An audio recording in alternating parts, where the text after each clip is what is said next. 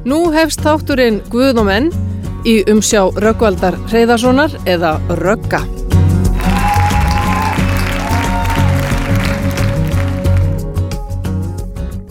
Fyrst þegar að ég var að ganga minna göngu var ég stundum spurur að því og er endar henn spurur að því hvernig ég finni fyrir þessum guði og líka út í þessa merkilegu uppgötun að heyra í honum. Mér fannst ég þurfa að býða lengi eftir þessari tengingu og skildi í raun hvorki uppni niður í þessum senagangi við þurfum jú bara að játa og vilja. Setna rann tventu fyrir mér áþreifanlega. Það er ekki nóg að játa með vörunum ef að, ef að hugur og hjarta fylgir ekki máli. Rattböndin ein og sér gera ekki gæfumunin og svo hitt. Að ég var fyrir löngu farin að heyra í Guði. Hann er nefnilega lífsegur og algengur miskilningurinn um að Guð komi engungun í lífið með bakslagangi og látum og risastórum tilfinningum. Auðvitað gerist það þannig líka en líka ótrúlega ofta hljóðlatan hljóðlatan hátt og mjög oft þannig að við verðum ekki beinlínis vör við. Alltaf er að þannig í mínu lífi að heila á randi vinnuverk sitt stöðulega og mest í litlum hlutum sem fara oft fram hjá mér fyrir en allt er yfirstaðið gerir þetta sjálfkrafa. Ekki í mínu tilfelli allavega en ég fæði þau forrættind að upplifa valið að ég hef val viljið þess að fylgja Jésu eða sjálfum mér. Það er þannig. Þetta val getur verið og er oft krefjandi. Það sem að Jésús hefur fyrir okkur er en nefnilega oft á skjön við það sem við sjálfum viljum hvað sem að það reynist síðan hafa verið gott fyrir okkur eða holdt. Guð minnir á sig hinga og þangaði gegnum daginn. Minnir mig á það góða sem að til er minnir mig á mín eigin gæði og gefur mér styrk og kraft til þess að velja það sem er gott og fallegt. Þetta getur verið óþægilegt þegar ég vel að hafna henni góður áðgjöf en við eigum ekki að skammast okkar heldur fagna því að heyra að eiga ráðgjafan, að eiga leiðbennandan hinn heilaga anda sem okkur var lofað og vil leið okkur til þess lífs sem við svo sannlega þráum en gengur misvel að lifa upp til. Og þannig gengur þetta nú á þessum bænum skref fyrir skref og dropin mun hóla steinin og gangurinn á þessu verki algjörlega háður í hvað ég vil vel og get. Ombrunabókin 320 ég stend við dittnar og kný á. Ef einhver heyri röst mín og líkur upp dýrunum mun ég fara inn til hans og neyta kvöldverða með honum og hann með mér. Og svo leiðis er þetta. Jésús hefur tekið sér bólfestu. Og ég hef óheftan aðganga honum alltaf þegar ég leita hans og hann er ekki týndur mun ég finna hann í hjarta mínu og þá er reynd ekki útlokað að ég ná að verða það sem að Guð ætlar mér. Besta útgáfan af mér. Amen. Hérna er að mættur þessi indislegi bróðir Pétur Ellensson von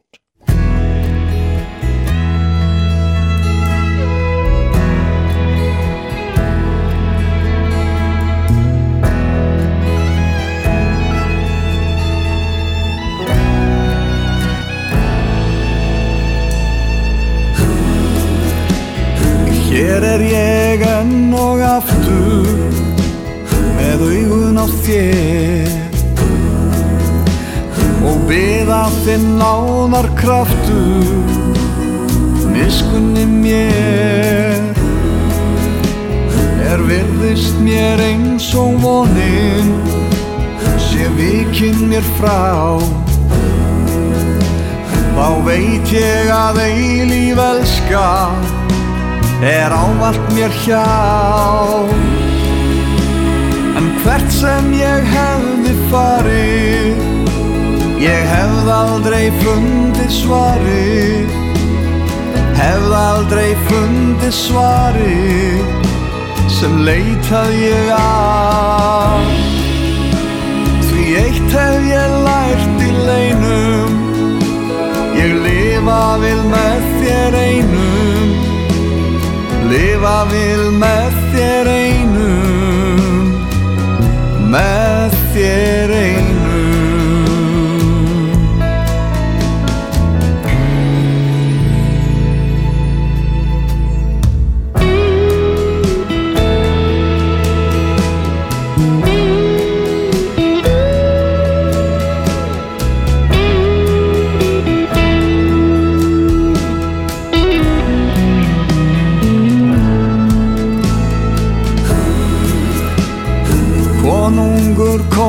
konga mestur er kærleikurinn. Í eilíð var sæti sestur skaparinn minn. Þar er mér leift að leita lífinu að og aldrei hann um mér neita að upplifa það. Og hvert sem ég hefði farið ég hef aldrei fundið svarið. Hef aldrei fundið svarið sem leitað ég að. Því eitt hef ég lært í leinum ég lifa vil með þér einum lifa vil með þér einum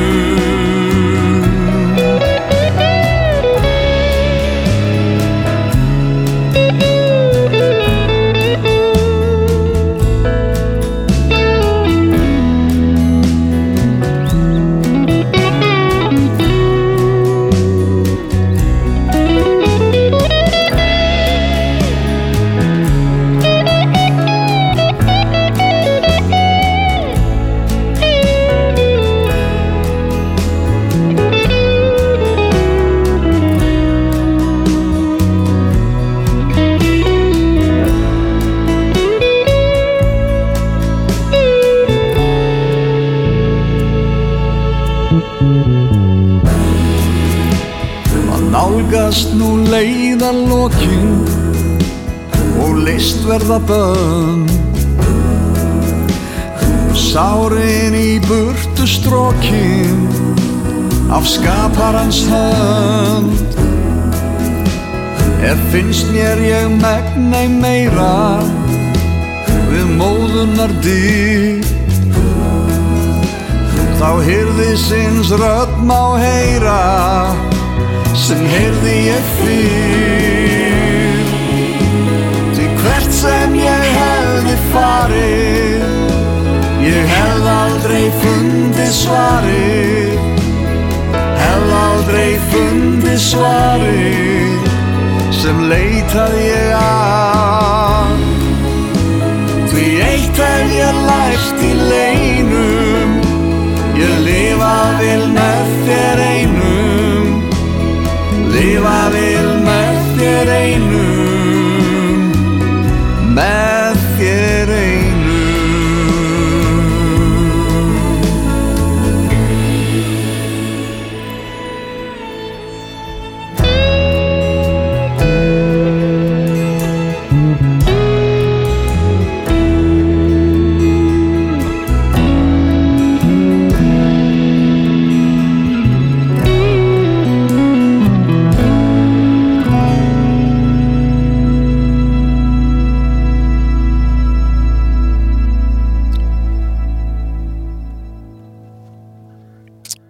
með, þetta með flýtin, með hraðan við ég hef talað um þetta áður og mun örgulega gera það aftur, okkur liggur á. Við viljum fá hlutina strax. En þegar við alast hann upp. Ef ekki þá missum við bara áhugan og snúum okkur á öðru sem að fæst fljótt og öðvöldlega og kannski er það þess vegna sem að kirkjurnar eru svo oft tómar. En Guð lofar að fullkona verki sem hann hefur hafið og það er með lofurinn sem að fagnaðarindi býður þau standa. Auðvitað okkur sem munum falla. Og þess vegna þurfum við Guð. En við munum ekki örfanda því ferðalægið tekur alla æfi hvorki meira nýja minna. Og hvenar höfum við eignast raunverulega þroska í einum kvínandi kvelli hvenar förum við til læknis og fáum bara endalega lausn þó að vandin hafi verið greindur. Þannig gerist þetta ekki. Og þannig er það örglega ekki með trún á Guð. En við festum hug okkur að hjarta við Guð tengjum okkur og trúin mun vaksa lausnin verður alltaf auglusori hún er nær. En það er ekki þar með sagt að við getum náði hann eins og skrá á netin og hlaðin inn í inn á harðadiskin okkar og lifa svo bara fullkonu lífi þaðan í frá. Og eins og alltaf snýst þetta um trú og hana getum við ekki regi fyrir eigin vélarafli. Lesum og byggjum og tengjum okkur við trúalett lífverðni og smátt og smátt vinst verkið. Og Guð er að vinna í okkur og með okkur þó við finnum það ekki alltaf. Að hef ég svo margreint og ég sjá eða ótrúloft ekki fyrir en eftir á.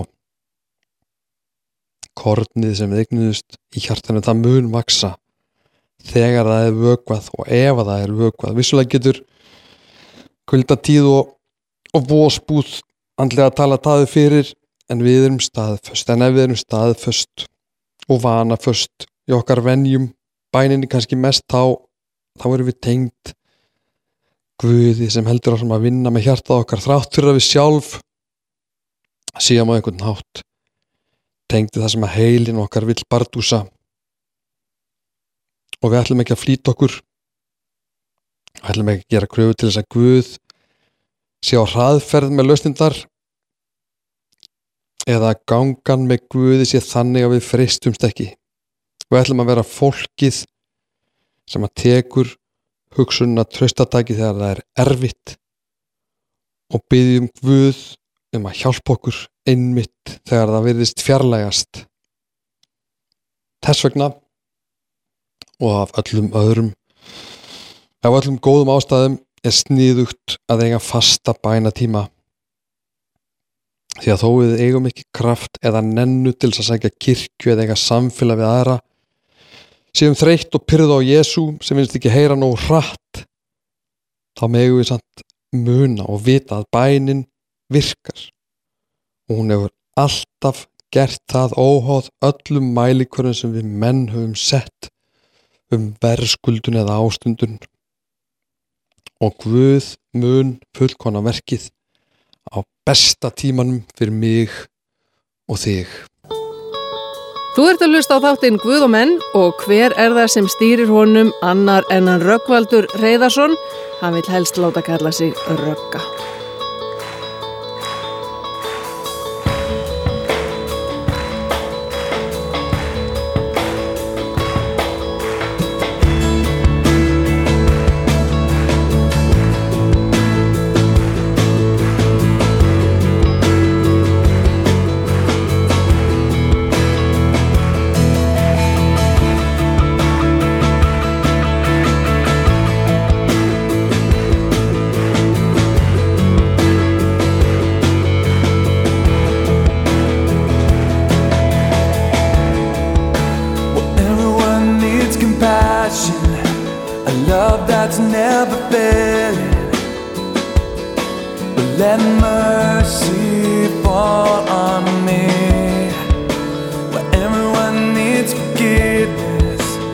kindness of the Savior,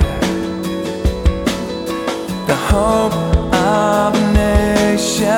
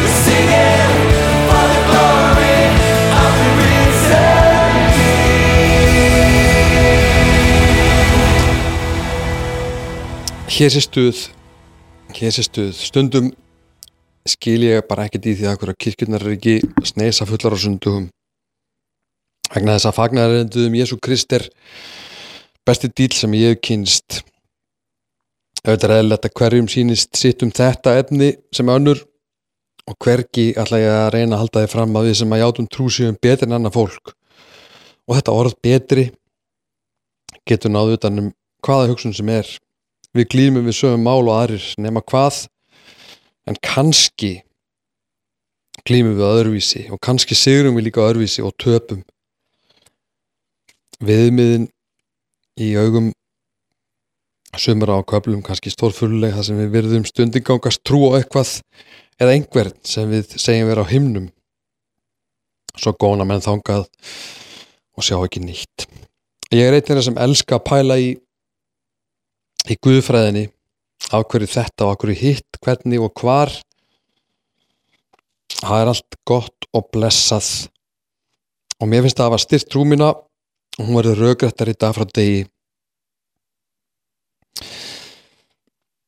Ég hef þá bjargfastu trú að megin ástæða þess hversu margir hafa annarkort fallið frá trú eða alls ekki fundið hann að sé að við erum að reyna að koma á því inn í prógramið, inn í okkar líf að við þurfum að vera eitthvað til þess að ganga með Guði. Þurfum að verðskulda og vera verðug. Við þurfum ekki að vera neitt annað en það sem við erum. Allar tilhörnum til þess að æfa eitthvað annað eru dæmda til þess að mistakast bæði frammi fyrir okkur sjálfum og Guði. Við verðum og við meigum og við eigum að koma svo erum játandi og yðrandi og það snýst sko ekki um neitt niðurlægandi eða þjungandi heldur algjörlega öfugt, uppbyggjandi og frjálst. Og okkur þarf að langa. Þurfum að eiga þá trú eiga þá þrá að langa í nýtt líf öðruvísi líf sem byggir á þeim hágæða bóðskap sem Jésu frumflutt á sínum dögum og við sem eigum trú erum ekki þar vegna þess að einhver heldur okkur þar. Ekki vegna þess að við höfum gengist undir einhverja verallega skuldbindningu við stopnun eða menn og við erum ekki heila þvegin þótt vissulega verði ég að segja að, að minn heili hafi farið í gegnum all hressilegan alþótt þegar ég og Jésús fórum að deila kjörum en engin mannlugu máttur mun halda okkur við trú. Ekkert sölutryggs gerir biblíun eða lang söluhæstu bók veraldar allan þennan tíma heldur vittnisspurður venles fólks eins og mín og þín um þau undur og kraftaverk sem gangan með Guði gefur. Bara venjulegi lúðar eins og ég með alls konar dót og vesen meðferðis. Og þá er engin betri staður til en kirkjan og trúin þar sem Guð og menn mætast. Og ekkert verður alveg eins eftir það Amen.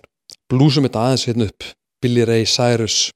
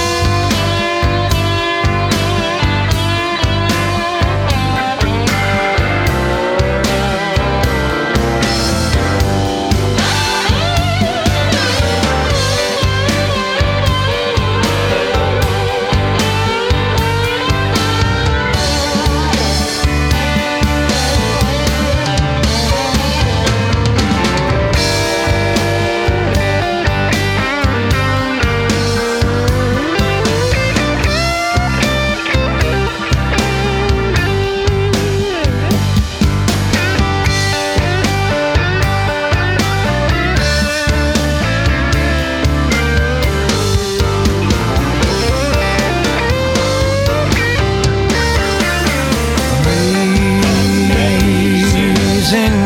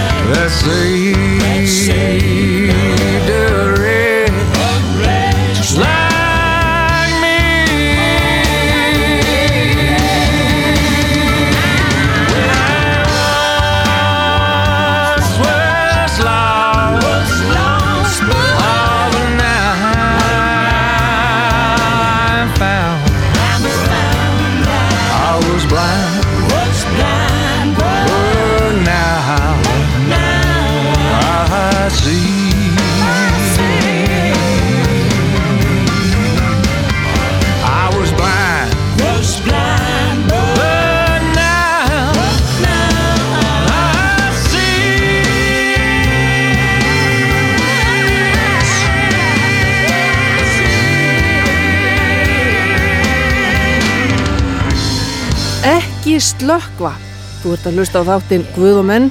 Röggi býður spenntur eftir að heyri þér. Held ég Það er ekki alltaf bráð einfalt að fylgja Jésu að málum alls konar leiðbynningar að hafa og við lestur orðsins hægur vandi að finnast eitt rekast á annað það sem einum kann að þykja augljóstur öðrum hulið ef við setjum markið í hæstu stöðu er alveg víst að við munum upplifa margáttu vonbriði sem byrtast stundum á þann hátt að við ímist setjum okkur sjálf niður eða finnum fyrir reyðum Guð. Guði hvorugt gerir nokkurt gagnið. Það verður aldrei sérstaklega áferðafallit eða þægilegt að mistakast, að syndga en við ofur venjulegar manneskjur munum gera það margvíslega og ítrekað og þess vegna mikilvægt að æfa sig í því hvernig við bregðumst við. Og ég vil skammast mín þegar mér verður á. Og það er auðvitað góður ásendingur þar en að lifa í saktakend er ekki biblíulegt. Og mun án Eva fjallaði okkur frá Guð ekkert síður en syndin sjálf.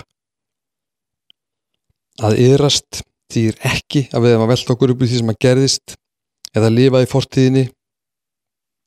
Nei, hefum þau verðt að móti að gleima því sem að baki er og seilast eftir því sem framundan er. Yðrun snýst um að hverfa frá henni fyrir breytni og jafnvel þó við þurfum ótelandi, ótelandi tilrunir í þeim efnum þá er það bara í fínu lægi ekkert endilega það besta en samt eins og það er og Guð mun elsk okkur þar líka og mæta hverjum þeim sem kemur í einlægni játandi og fullur löngunar til þess að læra og breyta. Þegar mér finnst ganga hvað hægast þegar fátt í mínu dælega lífi virðist vera andlegt. Þegar ég upplifi Guð ekki nálagan þá er ótrúlega, mikil, ótrúlega mikilvægt að muna og læra það að það er ekki þannig. Við þurfum ekki að vera neitt eða gera neitt og ég er alltaf að endur taka þetta. Og það er af góður ástæðu. Náðin er sífælt ný og við verðskuldum ekki neitt í þessu síðan vennlegu skilningur okkar settur í það orð Guð elskar okkur óháð öllu því sem við erum eða gerum. Þess vegna notum við erfileika og streð til þess að nálega okkur Guði einmitt þar sem það er erfiðast. Þar er vöxturinn og hann er ekki lítill heldur algjör því að þar erum við lítill erum við uppburða lítill og því plássið fyrir Guð og líkillin alltaf að vera ekta og vera heiðalegur kakvað sjálfum sér og Guði. Amen.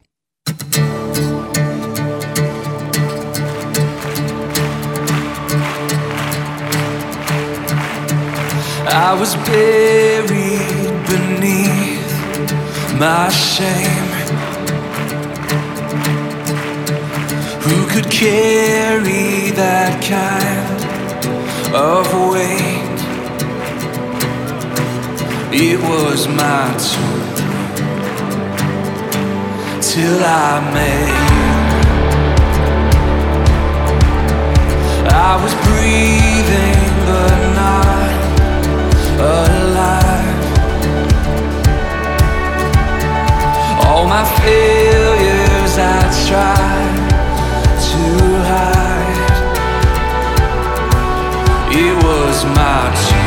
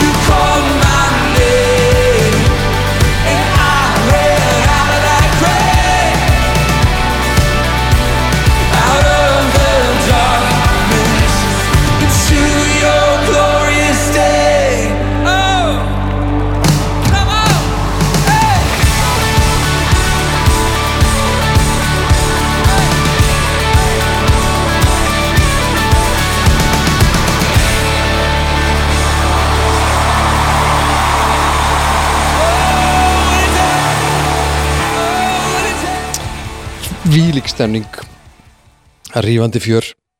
Ég heiti Röggi, þú ert að hlusta á lindina.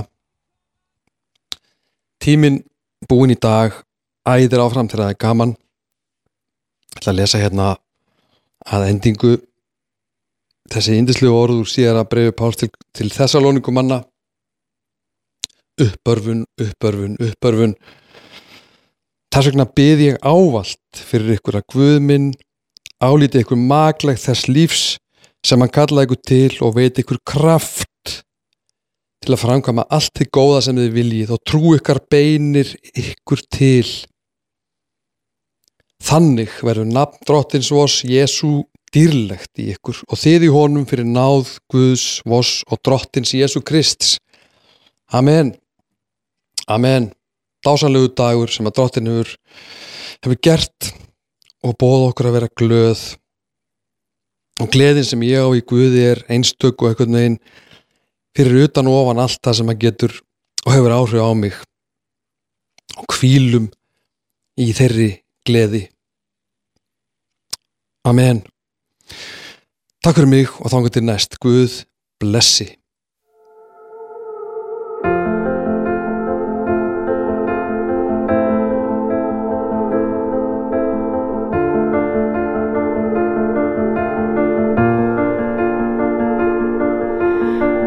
keep fighting voices in my mind that say I'm not enough.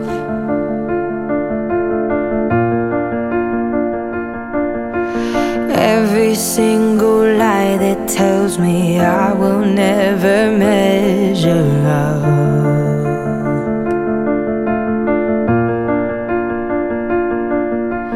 Am I more than just the sum of every high and every low?